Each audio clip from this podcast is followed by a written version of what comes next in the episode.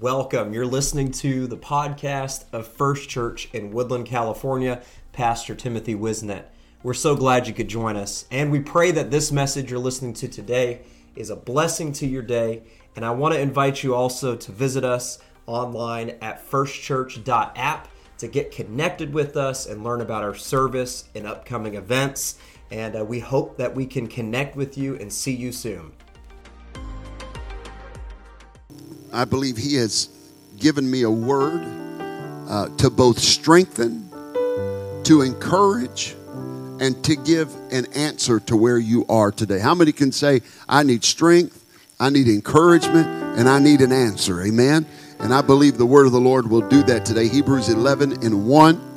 Now faith is the substance of things hoped for, the evidence of things not seen. For by it the elders obtained a good report.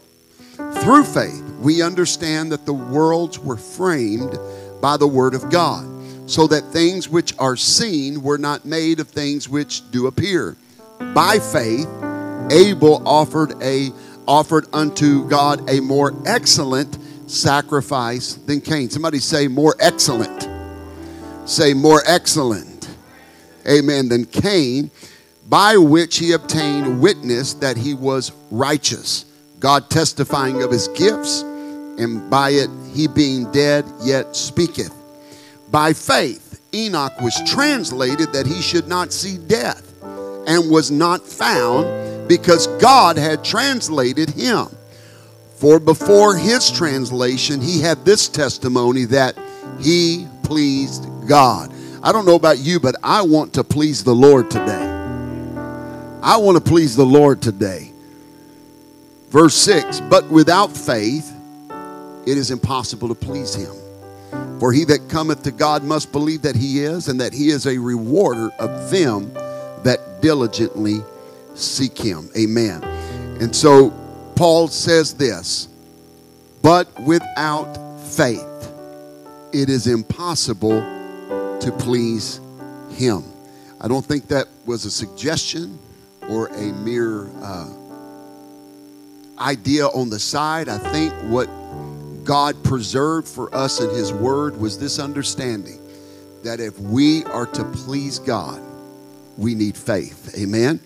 And that's what Paul is writing in the 11th chapter. We also is known as the Hall of Faith. Is the faith. Now faith is the substance of things hoped for. That literally means uh, one translation renders this. Now faith is the substance, the intangible of things hoped for, and the title deed of things which have not yet been seen. Amen. And then he says, without faith, we cannot please the Lord. Amen. I want to talk to you, preach to you this morning on this thought seven kinds of faith. Seven kinds. The Bible speaks of seven kinds of faith. And I want to speak this to you this morning because no matter what situation you're in, I believe God has a faith for that situation that His Word tells us about that we can understand, obey, react to, and draw strength from an instruction. Amen. And so I want you to pray with me right now. Lord, we thank you for your word. We thank you for your presence your great anointing in this place. Lord, I pray that you would bless each and every person that is in this house. I pray you would give them direction. I pray that you would give them encouragement. I pray that you would strengthen them today through your word. God, enlighten us, I pray, as to your word and how we can walk in ways that please you and bring victory into our life. In the name of Jesus. And everyone said, Amen. Why don't we give the Lord a hand clap of praise this morning?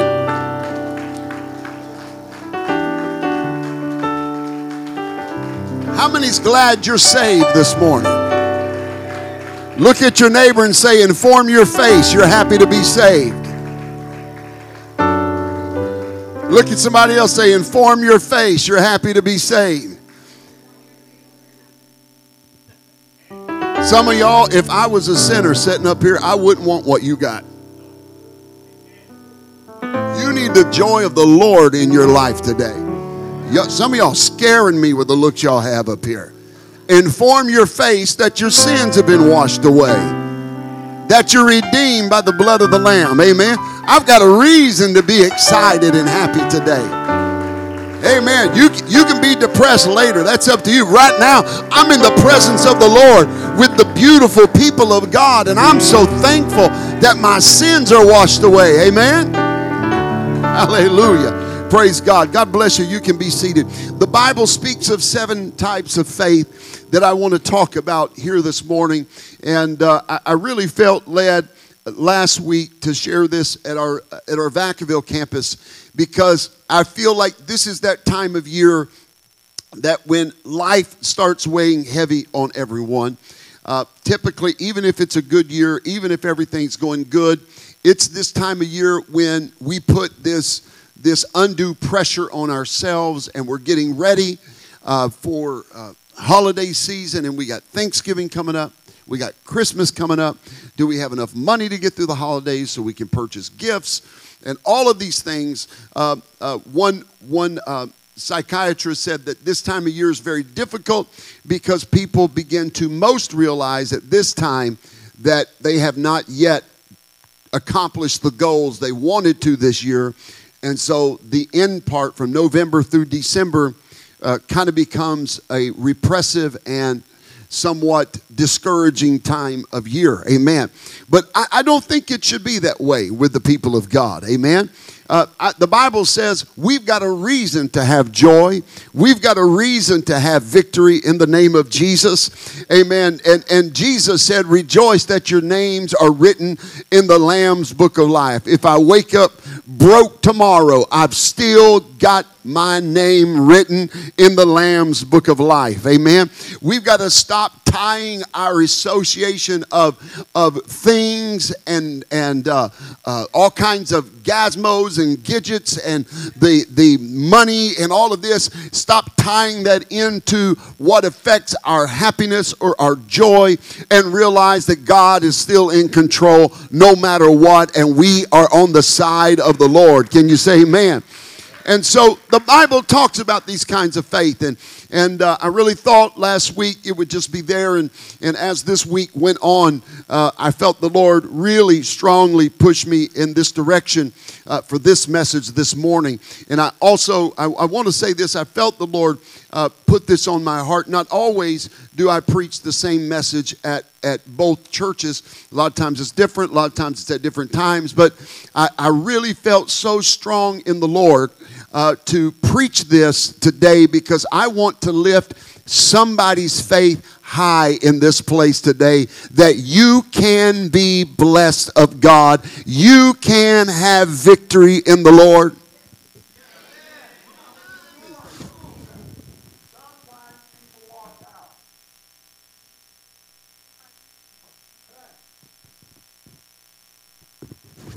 All right. Goodness. I feel I got a word this morning. Somebody goes to the bathroom and I lose 40% of you. You pay better attention to that than YouTube. Stay focused. You want victory today? Amen. Amen. Well, I don't know if he should say those kind of things. Well, you want victory, I'm going to say it. You can leave here with joy. You can leave here with a breakthrough. You can leave here with a healing in your body. And the Bible, we're going to talk about seven kinds of faith. And you, you can apply one of these seven in your life. Amen. The first type of faith is found in Matthew chapter 8 and verse number 5.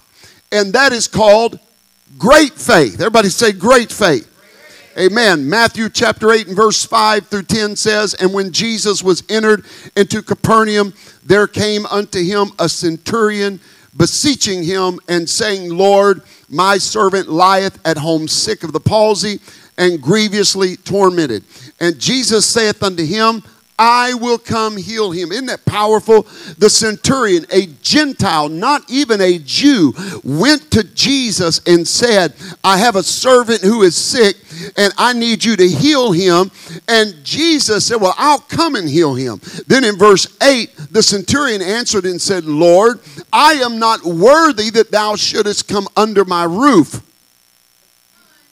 I'm not even worthy for you to come into my house. I know who I am in relationship to you. I realize that you're a Jew and I'm a Gentile. You're a part of the covenant. I'm not. He said, But speak the word only, and my servant shall be healed. For I am a man under authority, having soldiers under me.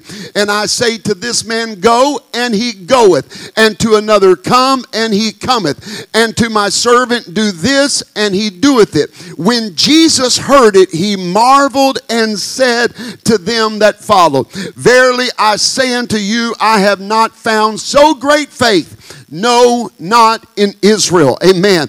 Great faith was saying that Jesus had authority over sickness and disease. Great faith was this man who was a Gentile, who was not a part of the Abrahamic covenant, who believed that Jesus could send a word that would heal his servant. He didn't say, You have to come to my house. He didn't say, You can heal me once we get to Awaken conference. He said, I believe you can speak right now. And wherever that sickness is, if you'll release a word, amen, that it will be done. Amen. It was called great faith. Why? Because this man was a military man and he understood, amen, the captain doesn't dig foxholes and the private doesn't make strategic decisions. Amen. He understood that I am a man who receives orders from Rome and I do it. And I am a man that tells the soldiers under me to do something and they do it. And he said, But if you'll speak the word, if you'll just release that word, he says, It shall be done. Amen. Notice the, the understanding here is uh, he said, I am both a man under authority and in authority. Quit trying to get a miracle when you're not under authority. A lot of people want their blessing, but they don't walk under authority. Amen. I'm going to preach it anyway this Sunday morning. A lot of people want God to give them that new job, that new house, that new car. They want that, they want this and they want all of that, but they don't walk in relationship and in submission to the Word of God in all aspects of their life. Amen. This Gentile man had a revelation we need to get that if I'm under authority, amen, that God can do anything in my life. And great faith was saying that Jesus, you can do anything. Jesus, you've got authority over death, hell, and the grave. Jesus has authority over demon spirits. He has authority over winds and waves. He has authority over fear and doubt. He has authority over kings and priests. Great faith can pray from a great distance and realize that God can work anyhow. I can pray here and God move in Mozambique. We can pray here and God move move in Colombia. We can pray here and God answer it in Thailand or in the Philippines. We've seen God do it before. So if God can do that at a great distance, I believe you can pray here and God move on your family six blocks away. I believe you can pray here and God move in your family 15 miles away because God has no restraints and God has no limits. He's able to do exceedingly abundantly abundantly above all that we ask or think. But it takes great faith. Somebody shout great faith. Come on, somebody shout great faith. It takes great faith. Amen. Faith is the victory that overcomes the world. And listen to me faith is the currency of heaven that the economy of God works through.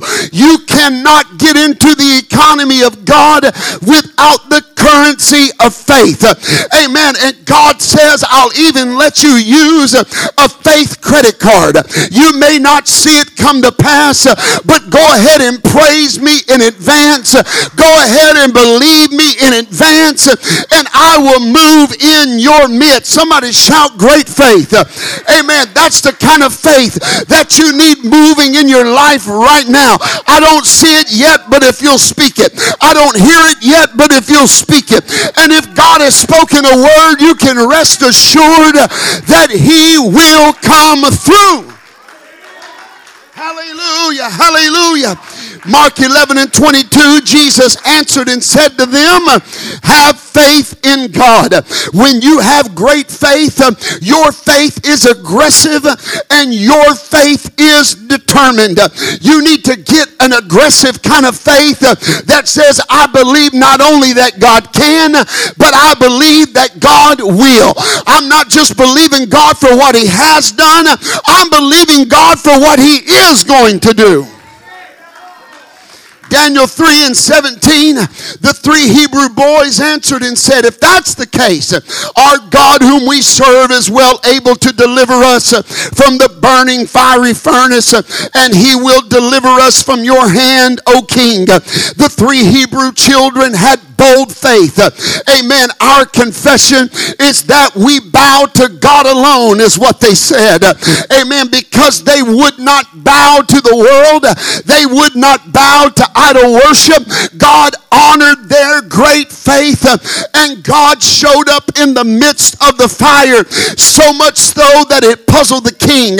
And the king called his mathematicians and said, Help me do the math. Did not we throw three men into that fire who were bound? And they said, Yes, king, we did. He said, Well, then somebody explain to me how come I see four men in the fire? Amen. And they're loosed without any hurt. And the fourth has the image of the Son of God. I've come to tell you if you've got great faith, God can speak into that situation. God can turn it around. And if you'll take a stand for God, God's going to take a stand for you. Somebody shout great faith. Amen. That's the first kind of faith. And these are in no particular order. Amen. These are just seven types of faith. So don't say, you know, well, they're, they're going to build. Matter of fact, uh, they're just, I, I, put them in here uh, kind of randomly. So we're not ranking them in order. Amen. The second type of faith is natural faith. Everybody say natural faith. Now, when you're traveling on a plane, you have natural faith. You have natural faith that your pilot knows the difference between Chicago and Cuba. When you're flying in an airplane, you've got faith that the pilot knows the difference between the landing gear and the thrust throttle. You got faith that they can read and write and do mathematics. When you go to a surgeon, you have natural faith that he knows the difference between a tonsillectomy and a hysterectomy. When you go into surgery, you got faith that that doctor knows the difference, amen, between removing a, a, a benign tumor out of you versus amputating one of your extremities. That's called natural faith. You have faith that your lawyer is going to keep you out of jail. You got faith that the banker is going to keep bank uh, money in your bank account. You got faith that your fi- financier is setting you up for retirement, and you got faith that your doctor has your best interest in mind. Amen. But I want to tell you this morning you can have faith in a God who never fails, and you can have faith in a God who is almighty and all powerful and who is able. Can you say amen? Somebody says it takes a lot of faith for God to do. Nope, natural faith even works. I've got faith that the sun is going to set tonight and that the sun will come up in the morning. I don't have to have a prayer meeting as to whether or not the sun is going to rise in the morning. I don't need to have a prayer meeting or to fast to get some faith to believe that the sun is going to set and the earth is going to continue to spin.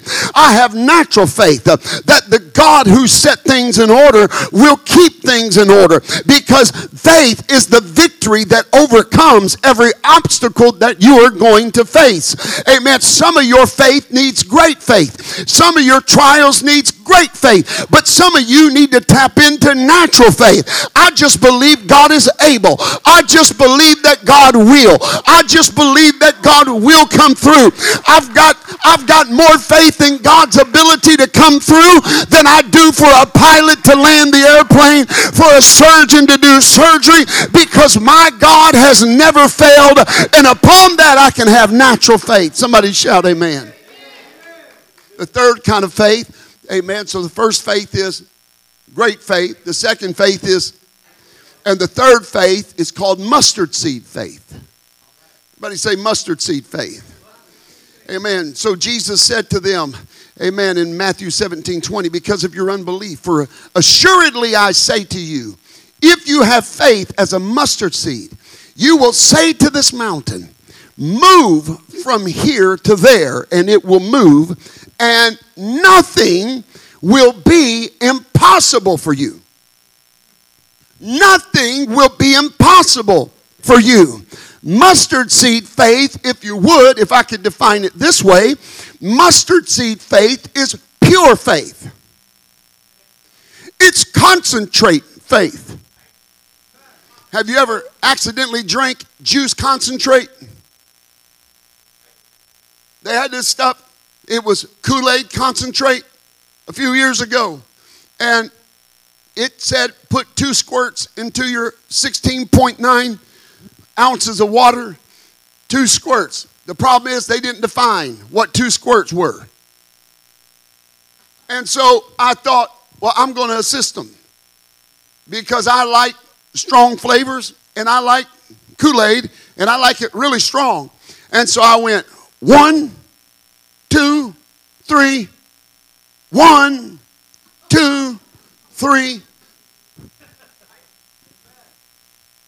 one, two.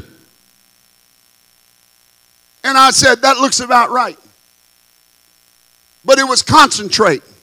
So it was potent. And I realized very quickly once that water went over my lips, past my teeth, and hit my tongue, I realized it was more powerful than I thought it was. This is mustard seed faith. It doesn't take a whole lot because it's faith concentrate. It's that pure faith that says uh, it's not going to waver. It's that faith that says little is much when God is in it. Little is much when God is in it.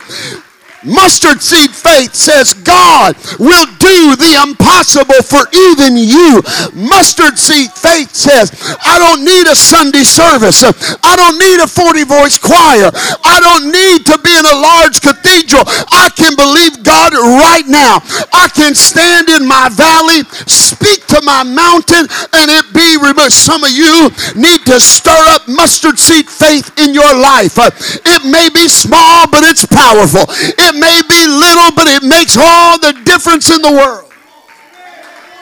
Amen. I was so tempted to go and buy a bunch of mustard seeds. Amen. Because to show you how small they are, about the size of the little sesame seeds that you get on a good hamburger. Good hamburgers have sesame seeds on them. Amen. About that small. They're, they're incredibly small. And, and Jesus looked at that and he said, if you just had faith that small, that seemingly so insignificant, but if it is pure, it's not the quantity of faith that you have, it's the quality of faith that you have. Amen. And if you've got faith, you can concentrate it to, and God can do the impossible. Can you say amen? Now, the fourth kind of faith, amen. So we have had great faith, natural faith, and mustard seed faith. And number four is a measure of faith. Romans chapter 12 and verse 3, Paul says this For I say, the, through the grace given to me to everyone who is among you, not to think of himself more highly than he ought to think, but to think soberly as God has dealt to each one what? A measure of faith. In other words, God has given everybody in this room a measure of faith. Whether you realize it or not, you came to God. You were born with a measure of faith. God gave you a measure every time you pray. That is a measure of faith. When you pray, it's a measure of faith. When you repented of your sins, it was an act of faith. When you repented and said, God, forgive me of my sins. You did that with faith, believing that God would not only hear you, but that God would forgive you. Amen. When you were baptized in the name of the Lord Jesus Christ, amen, it was done with faith uh, that his blood would cleanse your sins, uh, amen, and wash you white as snow. When you received the gift of the Holy Ghost, uh, it was an act of faith to believe that the God that forgave me is the God who can save me and the God who can fill me with his spirit. Romans 10 17 says, So then faith comes by hearing, and hearing by the word of God. So when you wonder sometimes, Pastor, why don't you just push through it? Why don't why do you gotta say uh, you need to pay attention or you need to be involved? Because faith comes by hearing, and hearing by the word of God. The preached word of God is the most important part of the service, not because I'm the one doing it, but because the word is going forth. And the Bible said that faith comes by hearing, uh, and by hearing the word of God. So when the preaching goes forward, it's not time for me to clean my nails, balance my checkbook, check my Facebook messages, uh, or wonder what's in the uh, uh, what's going on at home, what's cooking in the pot or in the crock pot. When I, the word of God is being preached, I've got to get on the edge of my seat and realize they're about to preach a word into my life that's going to elevate my faith. For God to do the impossible and for God to do the miraculous. The will of God and the word of God are in agreement because they are the same thing. Amen. If you want faith moving in your life, you got to hear the word of God. Amen. Somebody say the word. Somebody shout the word. That's the measure of faith. You get by hearing the word of God. Listen, how much do you read your Bible throughout the week? Because I'm going to tell you something that will determine the quality and the measure of your faith. I'm, I'm amazed at how many Christians don't read the Bible. I want to tell you something. Don't say that God is silent when your Bible is closed six days a week. Don't say God's not speaking if the cover of your Bible is collecting dust or it is holding the placemats down on the floorboard of your vehicle. God is speaking if you are reading and you are listening. God will speak into that situation. Amen. And you've got to believe uh, that faith comes by hearing uh, and hearing by the word of God. It is of no coincidence uh, that churches that get away from preaching being the focal point, amen, miracles start ceasing among them. Why? Because they're only moved by entertainment, they're moved by personalities, they're moved by pop psychology, they're moved by social issues, but they are not moved by the word. And I'm telling you, there is a powerful enough faith in this house this morning that God can do anything in your life. And I've come to preach to you activate the measure of faith that God has given you to believe for the impossible. Activate the measure of faith in your life uh, to believe the impossible. Somebody go ahead and shout, I believe. Amen. Amen. So, so let's rehearse these. The first faith is great faith. The second faith is natural faith. The third faith is mustard seed faith. The fourth faith is the measure of faith. And the fifth faith is, oh, be prepared now. Hold on.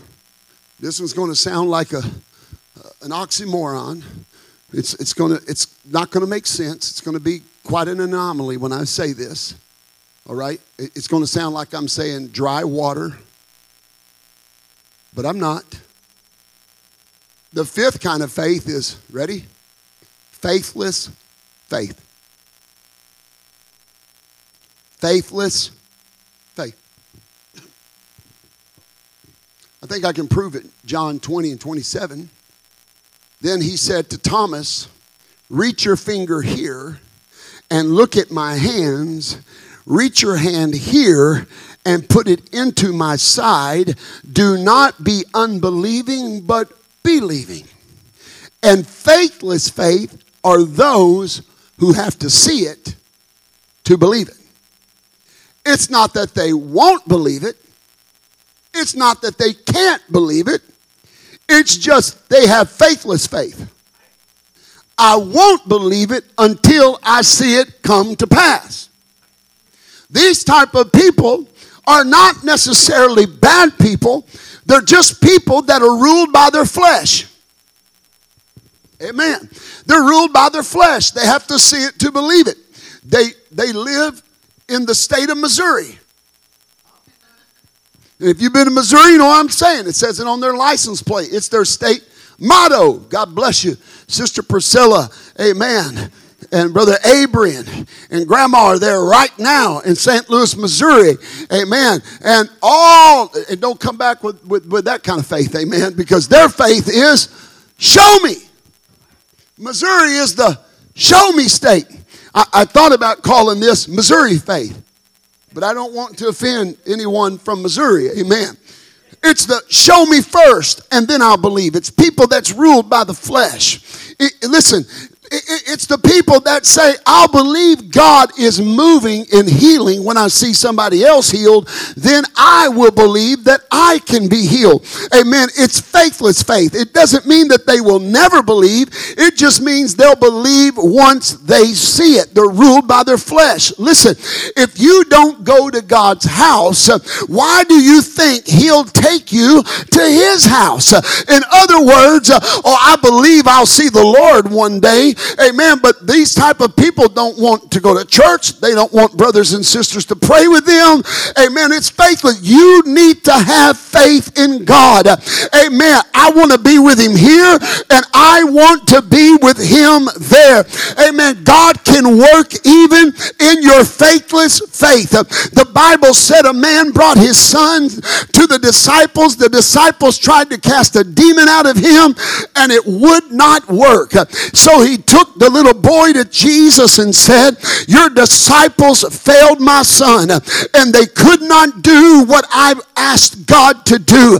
And Jesus looked at him and said, All things are possible to him that believe. I love the answer of that father because I've been in that situation myself.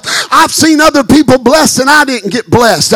I've seen everybody else have a miracle and I didn't get my miracle. I watched everybody else getting the favor of God, but I didn't feel like I had the favor of God. And this man reached out with faithless faith and said, Lord, I believe, but help thou my unbelief.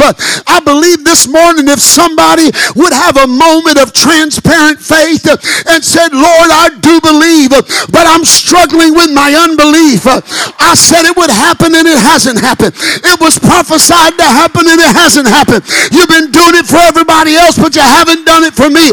Lord, I want you to know I believe, but I'm struggling with my unbelief. God is moved with that kind of a confession. Don't feel like God has counted you out. Count yourself in by saying, Yes, I believe. Amen. So we're we're moving to number six. So number one was shout it at me. Number two was number three Number four. Number five. Huh? Say it again. One more time. Doesn't that make you feel good? That people made it to the Bible headlines having faithless faith? And as Paul Harvey would say, and now for the rest of the story, that man's son did get healed and get delivered. And Thomas did touch the side of Christ and fall down and say, My Lord and my God. And he went on to continue to be an apostle of the Lamb. I've come to tell somebody today, you are counting yourself out because you struggle with some unbelief. But if you would feed the fuel to the belief in your life, God can turn faithless faith into miracle faith.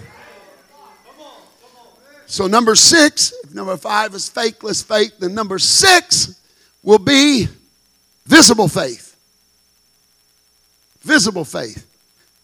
How do you know faith is visible? Well, in Luke chapter 5 and verse 20, it says of Jesus, when he saw their faith, when he saw their faith, when he saw their faith, he said unto him, Man, your sins are forgiven you. Oh, I feel the Holy Ghost right now. When they brought that man in and let him down by the four corners of his bed and ripped a hole through the roof. The Bible said when Jesus saw their faith, that paralytic man, to my knowledge, had no faith. The Bible never said a word about his faith. The Bible only said a word of their faith. And because of their faith, Jesus healed that man. I've come to preach to somebody. You may be struggling here this morning. Somebody near you may be curled up on their cot of carnality and on their bed of doubt. We need some people to grab a hold of the corner of their bed this morning and say, I believe for them. I believe. You may not want to worship this morning, but I'm going to shout a hole in the roof so God can heal you you and God can set you free. You may not feel like running or dancing or clapping or shouting or singing. Amen. But I'm going to worship God enough. Uh, I'm going to attract the attention of God in this direction because I believe God will see it and God will respond. Whoo, I feel the Holy Ghost right now.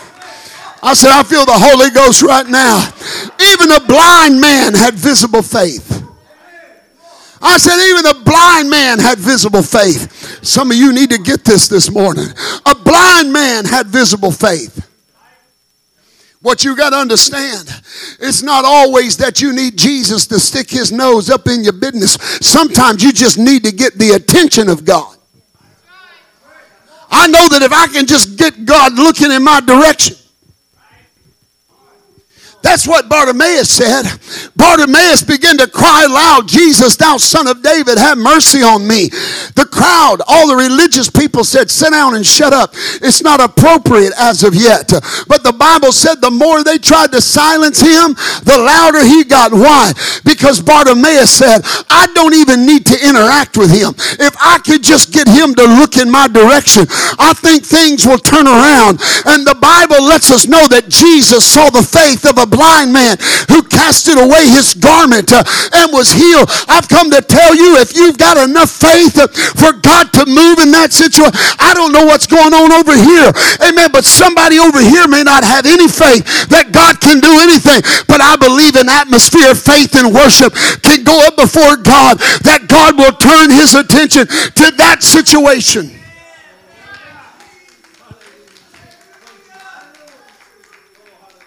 I've seen it happen so many times, too many, too many times for me to sit here and tell stories. I remember preaching a revival in a place, and I've seen this happen in our church. And but I was this one time I remember preaching a revival, and they had a man that was there. He was no drunk. Back home, we'd say he was drunker than Cooter Brown. Amen. I don't know who Cooter Brown is, but he's a fall down drunk. That's all I know. And he he was he was a bit of a, uh, an infidel. He didn't believe in God. He didn't believe anything about God. But he, they got him to church. Amen. And uh, I had preached, I don't know, for two weeks I'd preached on this type of thought about Paul and Silas in prison. That, that if when Paul and Silas prayed and sang praises, God loosed everybody in the prison. I preached that message for about three nights straight. Then I started preaching about if you can't worship for yourself, worship for somebody else that needs deliverance. And I watched that whole service, uh, Brother Ryan, and uh, people around him started worshiping the Lord. Man, he was getting a little uncomfortable. He had been backslid for many years, walked away from God. Amen. He was in that agnostic phase, you know. And uh, the longer the service went on, the harder his uh, uh, his visage began to grow. His atmosphere, his appearance, his facial expressions went stone cold. amen. And then all of a sudden, it really kicked in. They weren't just playing church. That whole section over there just started getting a little rowdy with their worship and getting a little rowdy. I mean, the more and more the songs went, the more excited they got and the more they praised and worshiped the Lord. And I watched the other side of the church. Amen. All they, though they were worshiping, they were kind of going through that Pentecostal motion, you know, where they clap, but it's not really loud and they sing, but it's not really with enthusiasm. And they make you think they're jumping, but their toes never leave the floor. They just do this right here here. Amen. They're just doing everything they can to play middle of the road. Amen. Somebody would say, until the entire house gets on fire, then God can't move. But that's not true. All the lame man needed was four friends that believed God enough to rip a hole in the roof and let him down. Oh, I feel the Holy Ghost right now. And then I started watching as that section over there began to worship the Lord and begin to magnify God. And the next thing I knew, hands are going up, tears are running down people's faces. They're dancing between the pews. Next thing we know, amen, there was somebody in that section that had a need in there. If I remember right, I think it was a, a visible tumor on their neck. And somewhere during the end of the worship service, God started moving, and that lady lifted her hands and started screaming, It's gone. And the tumor was gone from off her neck, and the church kept roaring. I mean, it stoked their faith. And that old drunk just sat there doing a statue impersonation. Amen. When all of a sudden he heard that woman scream, It's gone, it's gone, he turned around. His eyes got about as big as saucers. When he looked up and saw that that tumor was gone, I believe it was his relative, so he knew it was a real tumor, and God had, had healed her and set it free. You would think at that moment he'd lift his hands. No, he just sit there wide eyed. And while I preached for the next 15 minutes, I couldn't finish my message because the whole time I'm preaching, that section is going completely bonkers and worshiping God in faith until all of a sudden, 15 minutes into my sermon, I see that old man stand up, old Cooter Brown, fall down drunk. He makes his way out of the pew. He didn't have any emotion on his face. I thought he was running to the bathroom. But when he went out the aisle and he turned, he turned facing me. And by this point, tears were dripping off of his chin. Amen. Somebody got up under each arm. He could barely walk as the conviction of the Holy Ghost was on him. And they walked him down to the altar. And God set him free from alcoholism in that moment. Sometimes you don't need to worship God for yourself. You need to have visible faith that says, God, just look over here. You can heal them. Look over here. Bless them. Look over here. Save them. Amen. We got to get out. We got to get rid of meitis. We got to get rid of iitis. That if God's going to bless me, that's when I'll worship. You need to get kingdom minded and say, no, somebody over here needs a healing. Somebody over here needs to be blessed. I'm going to worship the Lord. I'm going to cause God's attention to be drawn into this situation.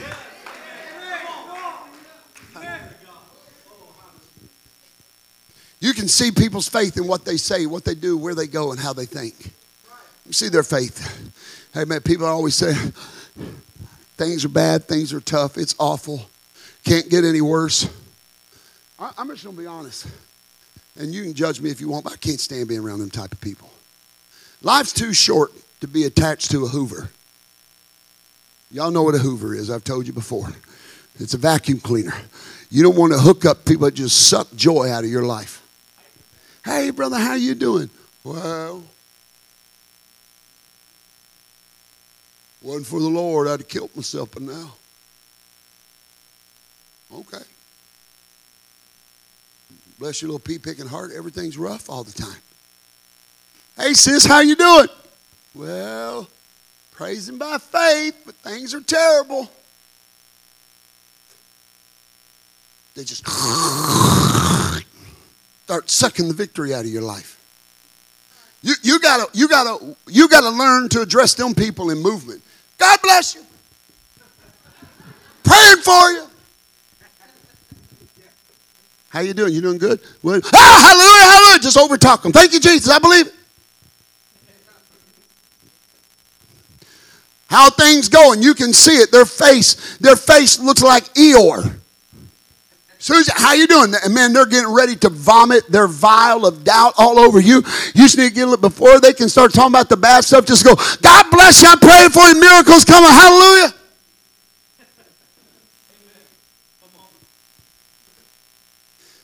I don't want to be connected to stinking thinking. I don't want, I said, I don't want to be connected to stinking thinking. God said doubt was a stench in his nostrils. I don't want stinking thinking around me. I don't want depressed thinking around me. I don't want defeated thinking around me. I want some people around me that say, God's given me the victory that can overcome the world, uh, and the just shall live by faith uh, and not walk by sight. Things may be bad, but I'm going to give God glory anyway. Things may be tough, but I'm going to praise God anyhow. Somebody shout, I believe it. Amen. Let's run through this again. First faith is. Second faith is. Third faith is. Fourth faith is. Fifth faith. Sixth faith. And seventh faith is little faith. Little faith. Matthew 6 and 28 through 30.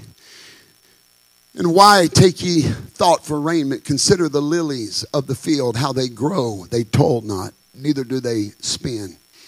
And yet I say unto you that even Solomon in all his glory was not arrayed like one of these. Therefore, or wherefore, if God so clothed the grass of the field, which today is and tomorrow is cast into the oven, shall he not much more clothe you, clothe you, O ye of little faith? Therefore, take no thought, saying, What shall we eat, or what shall we drink, or wherewithal shall we be clothed? For after all these things do the Gentiles seek, for your heavenly Father knoweth that you have need of these things, all these things. Amen. Then we love verse 33. But seek ye first the kingdom of God and his righteousness, and all these things shall be added unto you. Take therefore no thought for the morrow, for the morrow shall take thought for the things of itself. Sufficient unto the day is the evil thereof. In other words, what Jesus was saying was quit fretting about things that God is in control of, anyways. He said, Look at the valley, look at it decorated with the ornaments of lilies, and they don't have to make their own clothing and they don't have to make their own shoes, but God provides for them. The just shall live by by faith. Somebody needs to get a revelation in this house today that if God will take care of the lilies, God's going to take care of you. My Lord, I feel the Holy Ghost right now. Little is much when God is in it. You may say, Pastor, but little faith can't do anything. Yes, it can. Little faith can accomplish a lot if God is in it. Peter walked on water with little faith. Jesus said little faith could move a mountain. You need to get your eyes off of the problem and get your eyes on the solution. I've come this morning to preach to a spirit of fear that's gripping a hold of the church. I said, I'd come to preach against a spirit of fear that's been gripping a hold of the church in the name of Jesus. That spirit of fear that grips a hold of us and wants us to fret and to worry about everything around us. I'm telling you today that if you got faith in God, you don't got to worry about where your next meal is coming from. And I doubt there's anybody in here worried about that anyway. Amen. The poorest among us eat better than the kings of 150 years ago. I think God has been pretty good to his people. But if we're not not worried, we will stress and we will panic about not having the stuff that everybody else has. I've come to tell somebody this morning get your eyes on Jesus, get your confidence back in the Lord. If He takes care of the lilies of the field, He's going to take care of you.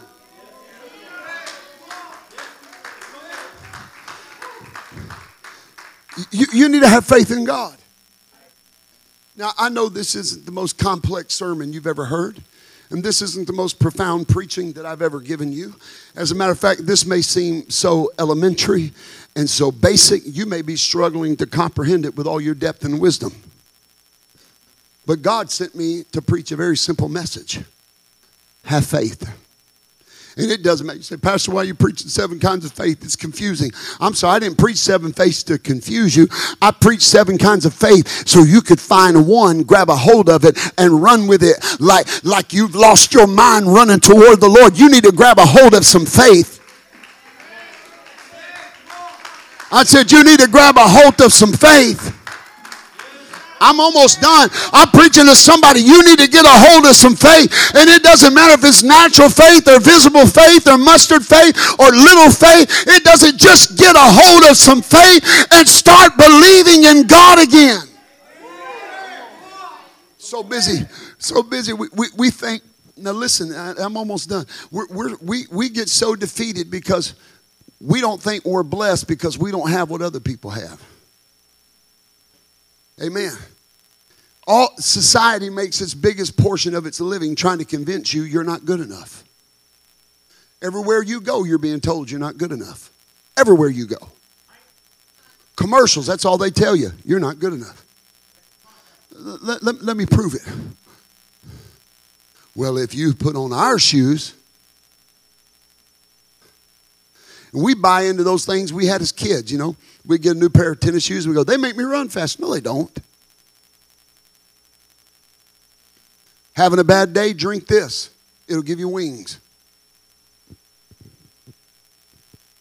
Are, are you depressed? Buy this. They'll sell you jewelry you can't afford. Talking about you got to get these pendants, and I don't even understand all that stuff. They, they keep. I asked somebody. I had to Google it one time because they kept talking about tennis bracelets. I thought, why in the world would tennis be a jewelry? I still don't know what it is.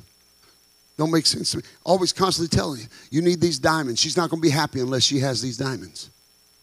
You're not going to be happy unless you have our pickup truck or our car. It's getting insane. I said this here recently. I want to reiterate. They said the, the average automobile payment in America right now is almost $1,000 a month. They said we're, we're getting ready to have the great, they're calling it the great car apocalypse or the great car crash. Because people's cars now are getting repoed by the tens of thousands because they can't afford it anymore. Why did they get it? It wasn't because they needed a way to get to work or school.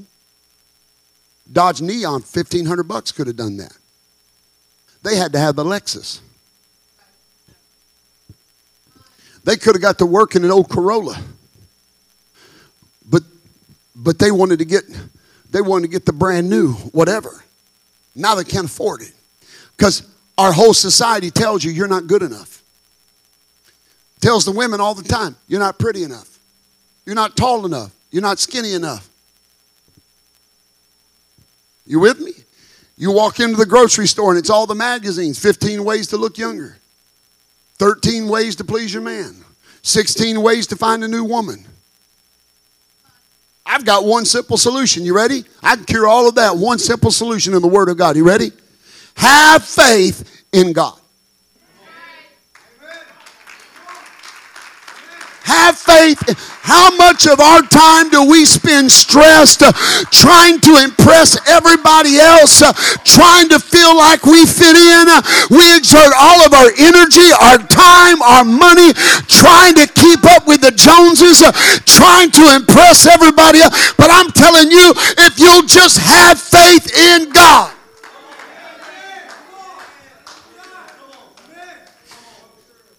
Spirit of fear has gripped our nation in the last three and a half years. It's just been since COVID, but boy, it's amplified it since COVID.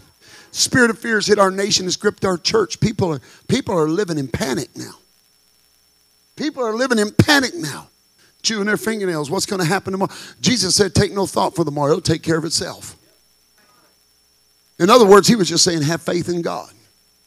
Jesus teaches how to pray. John's disciples teach them teach us how to pray. Jesus said, All right, when you pray, you got to pray like this. Our Father which art in heaven, hallowed be thy name. Thy kingdom come, thy will be done in earth as it is in heaven. Forgive us our debts as we forgive our debtors. Lead us not into temptation. But he says one important phrase that I purposely left out because I was hoping you'd catch it. Give us this. Give us this.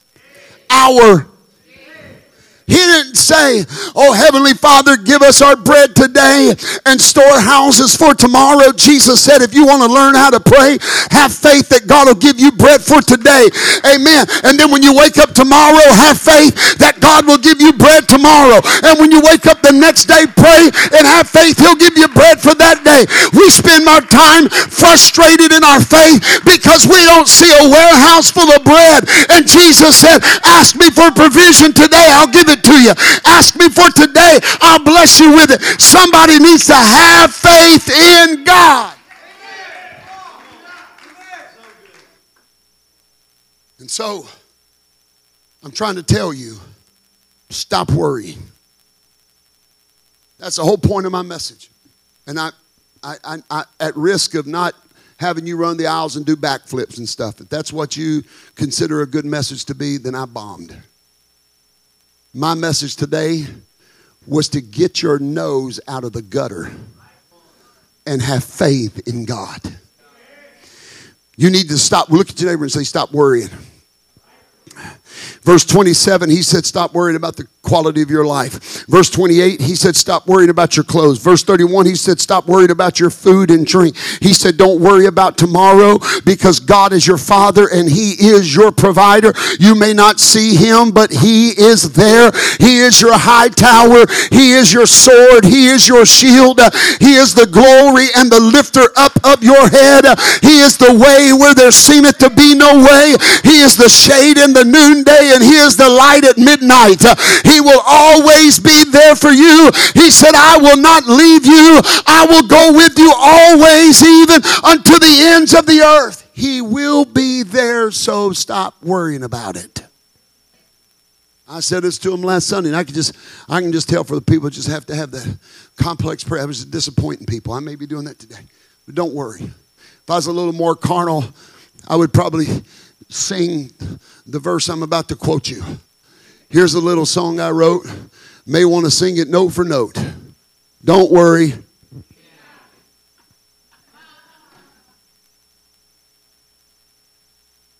Don't worry. Don't worry. You need to get one of those seven kinds of faith and have confidence that God is still in control. Come on, God is still in control. You've got to believe He's still in control of everything. Amen. Oh, I feel the Holy Ghost here right now. Some of you need to stir that up in you right now because you're looking at the end of the year worrying if you're going to have enough money to get through the end of the year and you just need to have faith in God.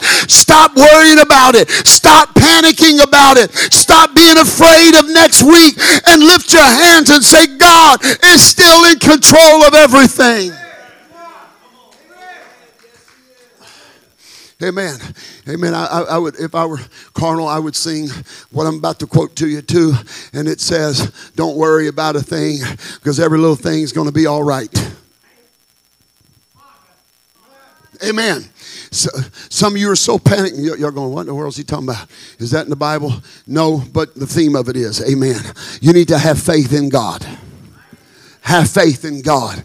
Have faith in God. Have, I know it's simple, but have faith in God. Have faith in God. Some of you need to learn to smile more. You need to rejoice more. You need to be more thankful than you are negative. You need to speak negative things in a positive, faith filled way.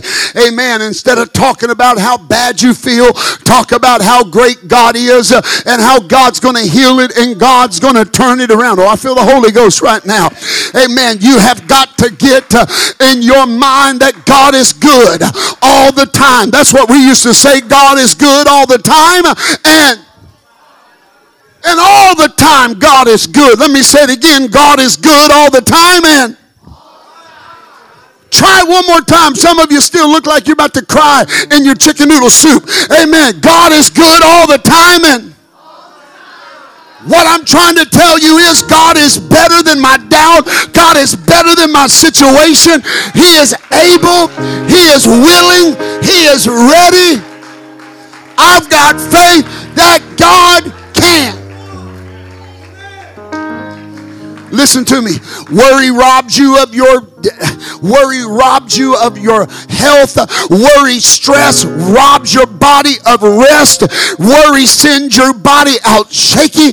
Worry now uh, science says worry is the mother of cancer, worry is the mother of heart disease, worry is the mother of blood pressure, worry is the, uh, the uh, mother of ulcers. Uh, listen to me, it's not what you're eating that matters, but what's eating you.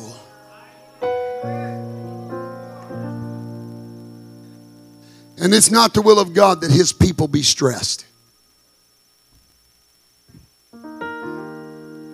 Stop worrying. Be happy.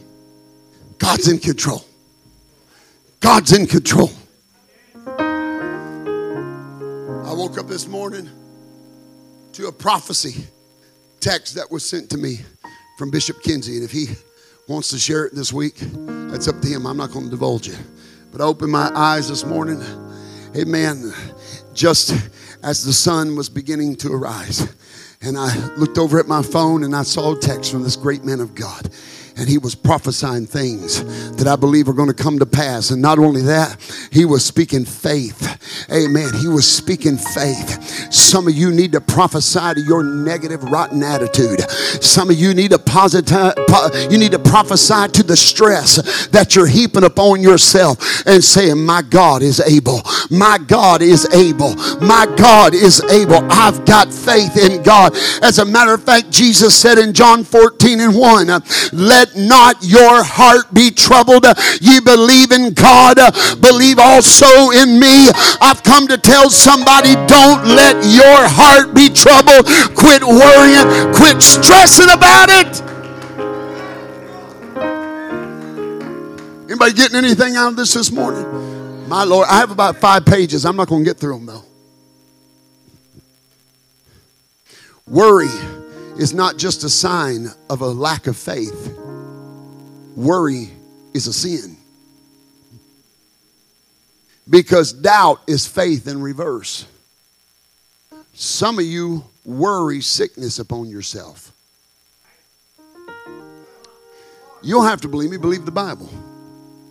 Your fear is going to curse you with the very things you're afraid of. Job said, The thing I feared the most has come upon me. How did the devil know what to do to Job? Because Job had already said what he was afraid of.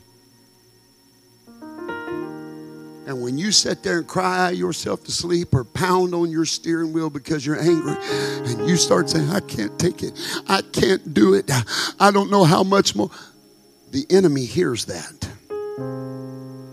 The Bible said the power of life and of death, it's in the tongue. You need to speak faith. You need to have faith that God's already solved the problem you're dealing with right now. I hope this isn't too anticlimactic on the Sunday before Awaken. I know maybe you thought you were going to be swinging from chandeliers or something. But listen to what David said in Psalms chapter 23. He said, Yea, though I walk through the of the I will what? Why? For thou art with me. Thy rod and thy staff, they comfort me. And this is what I'm going to close on. And I need you to grab a hold of this like a bulldog. He said, Though I walk through the valley of the Death ain't nothing but a shadow. Death ain't nothing but a shadow. And David said, You got no reason to fear the shadow. Listen to me. The shadow of a lion cannot hurt you. The shadow of a snake cannot bite you. The shadow of a sword cannot cut you. You are spending so much of your time afraid of the shadows that are appearing in your life. When David said, Though I walk through the valley of the shadow of death, I will fear no evil. Stand with me. I've come to encourage you this morning. The shadow of a bullet ain't never killed or hurt anyone. The shadow of a knife hasn't ever stabbed anyone. The shadow of a missile hasn't ever destroyed anything. A shadow ain't nothing but an intimidation tactic. A shadow is the absence of light. And my Bible tells me that God is light, and in him there is no shadow. Oh, I feel the Holy Ghost right now. But Pastor, what if the shadow comes true? What, what if what if, if I preached all this and you're still doing that? I, I don't know. You want to spend extra time on the altar. Amen. But I've got I got a scripture for that one too. Uh, the Bible says, "No weapon that is formed against thee shall prosper." So if you're no longer seeing the shadow of the, uh, the, the gun barrel, but you're seeing the gun barrel, just know this no weapon formed against thee shall prosper, and every tongue that rises against thee in judgment will the Lord condemn. In other words, what I've come to tell you is whether it's the shadow or whether it is the weapon, my Bible tells me that everything is going to be okay if we put our confidence in Him. So stop worrying. It's going to be okay. What about this? Quit borrowing trouble. Have faith in God. Let the light of God's presence drive out even the shadow that's in your life this morning. I, I, that, that, that's my mission today. Have faith in God. It's time for you to believe again. It's time to believe again. It's time to have, see, I'm determined.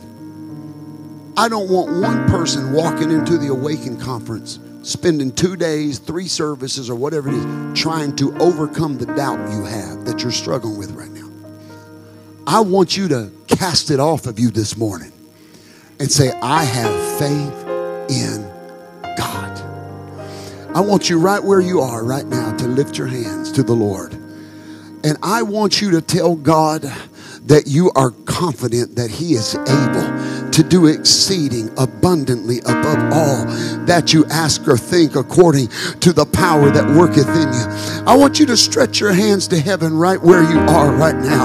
Oh, I feel the Holy Ghost moving in this place right now. I feel God speaking to somebody that's been struggling. Amen. Somebody that's been up under that load of doubt and of fear in the name of Jesus. I've come to tell you God's not mad at you because you've struggled with that. God is not angry with you because you have clutched the shadow. God is just saying, I've given you direction today. I want you to come out of the shadow. I want you to step out of the darkness of your doubt. I want you to step out of the fear of your stress. I want you to walk away from your worry this morning and step into my goodness. He said, I want you to step into his presence with faith because without faith it is impossible to please God. And somebody here is about to get a breakthrough in their walk with God. Amen. Somebody here is going to step into your home today for the first time in a long time and not be shackled with fear and stress. Some of you are going to walk into that job tomorrow and instead of cursing where you are, you're going to bless God for the opportunity before you. And God's going to start turning that thing around. Come on, come on. I feel it right now. Your flesh doesn't want you to get this because your flesh is comforted by doubt. But the Holy Ghost is saying, I've come to strengthen you. I've come to bless you. I've come to lift you. I've come to encourage you. Hallelujah. Come on, that's it. That's it. That's it. The headlines are trying to scare you. Politics is trying to scare you. The economy is trying to scare you and cause you to walk in fear and doubt. But God said, I've come this morning, amen, to bless you with favor. I've come this morning to lift up your head.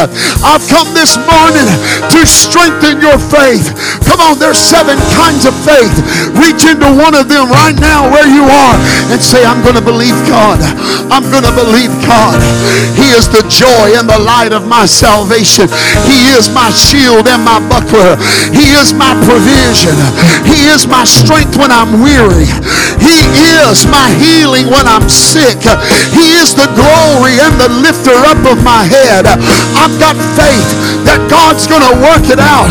I don't know when, I don't know how, but I believe that God is going to turn my mourning into dancing. He's going to turn my tears into joy. Hallelujah. Hallelujah. Hallelujah. Now, I feel like I feel like some of y'all's faith has elevated. Now, I think this is probably 100% of us here right now. We're uncertain about next year. We're uncertain about tomorrow. We don't know, you know, it's election se- it's always election season. People are panicked who's going to get the White House?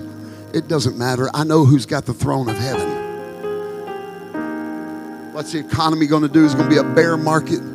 Is going to be a bull market? I don't live in that. I live in the lamb market. Worried, am I going to have a job? How's this going to work out? God wants to heal that worry today. And he, the Bible, I read it in your text, said, For without faith, it is impossible to please God. If there is somebody here today who wants a renewal of your strength, now this doesn't mean this is what happened. Our flesh will say, well, if I go to somebody will think I'm backslid or I'm struggling with something. I think it's safe to say everybody under the sound of my voice, including this dude right here, struggles with stress and worry and fear and doubt. I'm wondering if there's anybody in this place willing to step to the front today and say, I am leaving here with a breakthrough. I am leaving here today with my faith restored. I am leaving here today with fresh joy and peace in the Holy Ghost.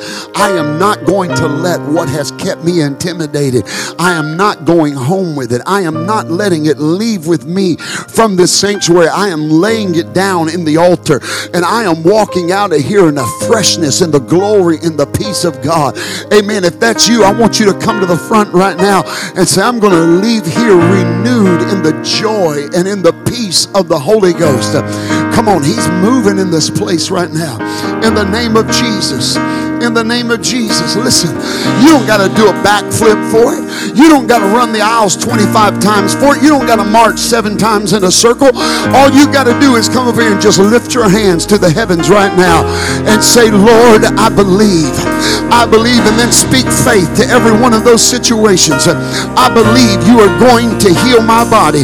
I believe you are actively working right now to determine a blessing in my life. I believe my job situation is going to get better. I believe my loved ones are going to be saved. I believe you're going to save my children. I believe you're going to heal my family. I believe you're going to heal my marriage. I believe you're going to break through in my life. Come on, that's it.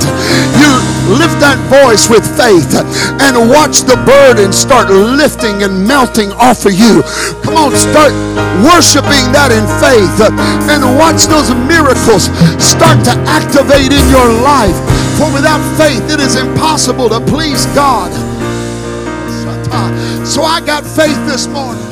I got faith this morning.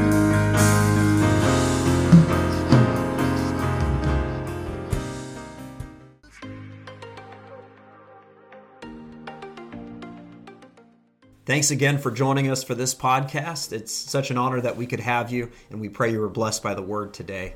We want to stay connected with you, and so give us a follow on our social media pages on Facebook or Instagram. You can find all of those on our website at firstchurch.app. You can also stay connected with us through that uh, website, and you can download it as an app on your phone from there.